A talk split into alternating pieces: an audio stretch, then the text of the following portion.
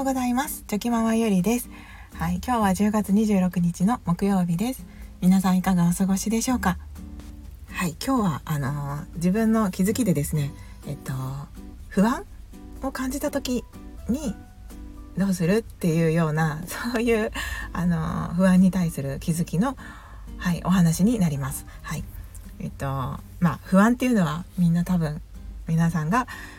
いろんなところで感じたりとか、まあ、感じない方もいらっしゃるかもしれないんですけれども、まあ、少なからずいろんな、はい、不安とかそういったものっていうのはあると思います。で、えっとまあ、それらに対してどう対処していくのか、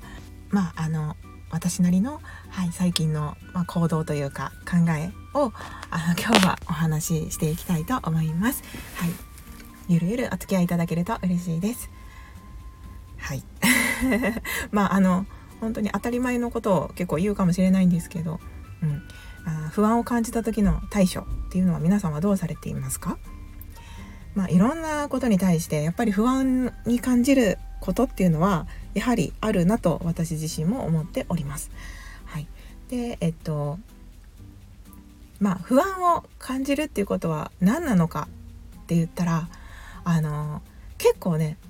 そのなんとなく不安だったりすることの方が意外と多かったりします。はい、なのであのやっぱりそこで大事なのが自分は何に対して不安なのかっていうことを言語化することが大事なんですよね。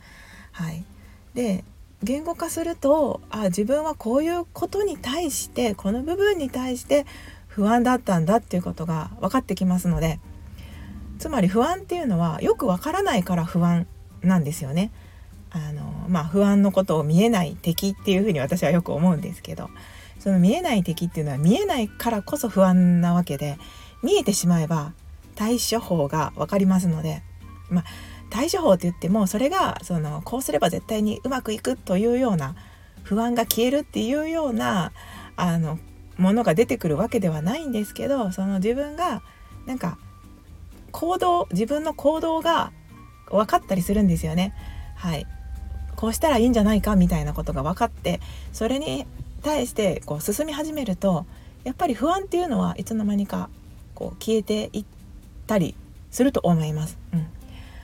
だってあの行動してもしその結果がこう失敗したとしても例えば、うん、だけど失敗したとしてもあのそれをじゃあど次はどうすれば失敗しないのかっていうふうに改善していけばいいだけになりますのでそういったサイクルを回していけばあの不安っていうのは、まあ、消えていくんじゃないかなと、はい、思ったりします。なのでこう私自身何か不安に感じた時っていうのはうんそれを私はどの部分に不安に思っているのかっていうのを言葉に出します言葉にします。はい、でじゃあその言葉に出した時に見えない敵が見え見える敵になった時にあのどういう行動をすればその不安が消えるのかっていうことを考えてそしてあとはもうスモールステップですね。できることをあのもうできることからやっていくっていう感じでその行動も大きく考えちゃうとなんかできるかなとか失敗したらどうしようとか何か多分そのいろんな不安をまたそこで作っちゃうと思うんですけどそのできることをもう本当に細かく細かく分けていってできることからあの行動していけばあいつかはその不安っていうのが小さくなっていったりとか気づかないうちに消えてしまっていたりとかはいそういうことにつながっていくなと私自身は思っております。うん、でその不安を言語化できない時っていうのもあると思うんですよね。でもそういう時はその焦らずにまあちょっと一旦保留っていう感じで置いておくのも一つだと思います。はい、ただまあちょっとでも言語化できるのであればあのまずはそのぼんやりとした不安を書いてみて。私は〇〇が今不安に感じているっていうふうに書いてみて。で書いてみるとやっぱりあの一回それが外に出ますので客観的に見つめることができます。そこでもうちょっとね細かく分けて考えられるようになってくるんですよね。なのでその頭で考えるんじゃなくて本当にその頭で分解できる時はいいんですけどそれがちょっと難しいなっていう時はあの紙に書いてみる。もしくはあのなんか穴埋め法でなんかねその空欄を作りながら書いてみるんですよね私は。何々に対〇〇に対して不安を感じているっていうその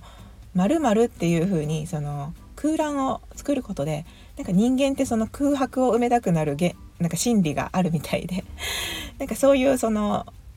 何て言うか脳の構造というか心理のこうあの構造というか仕組みを使ってそういう書き方をしてみたりとかなんかその工夫次第で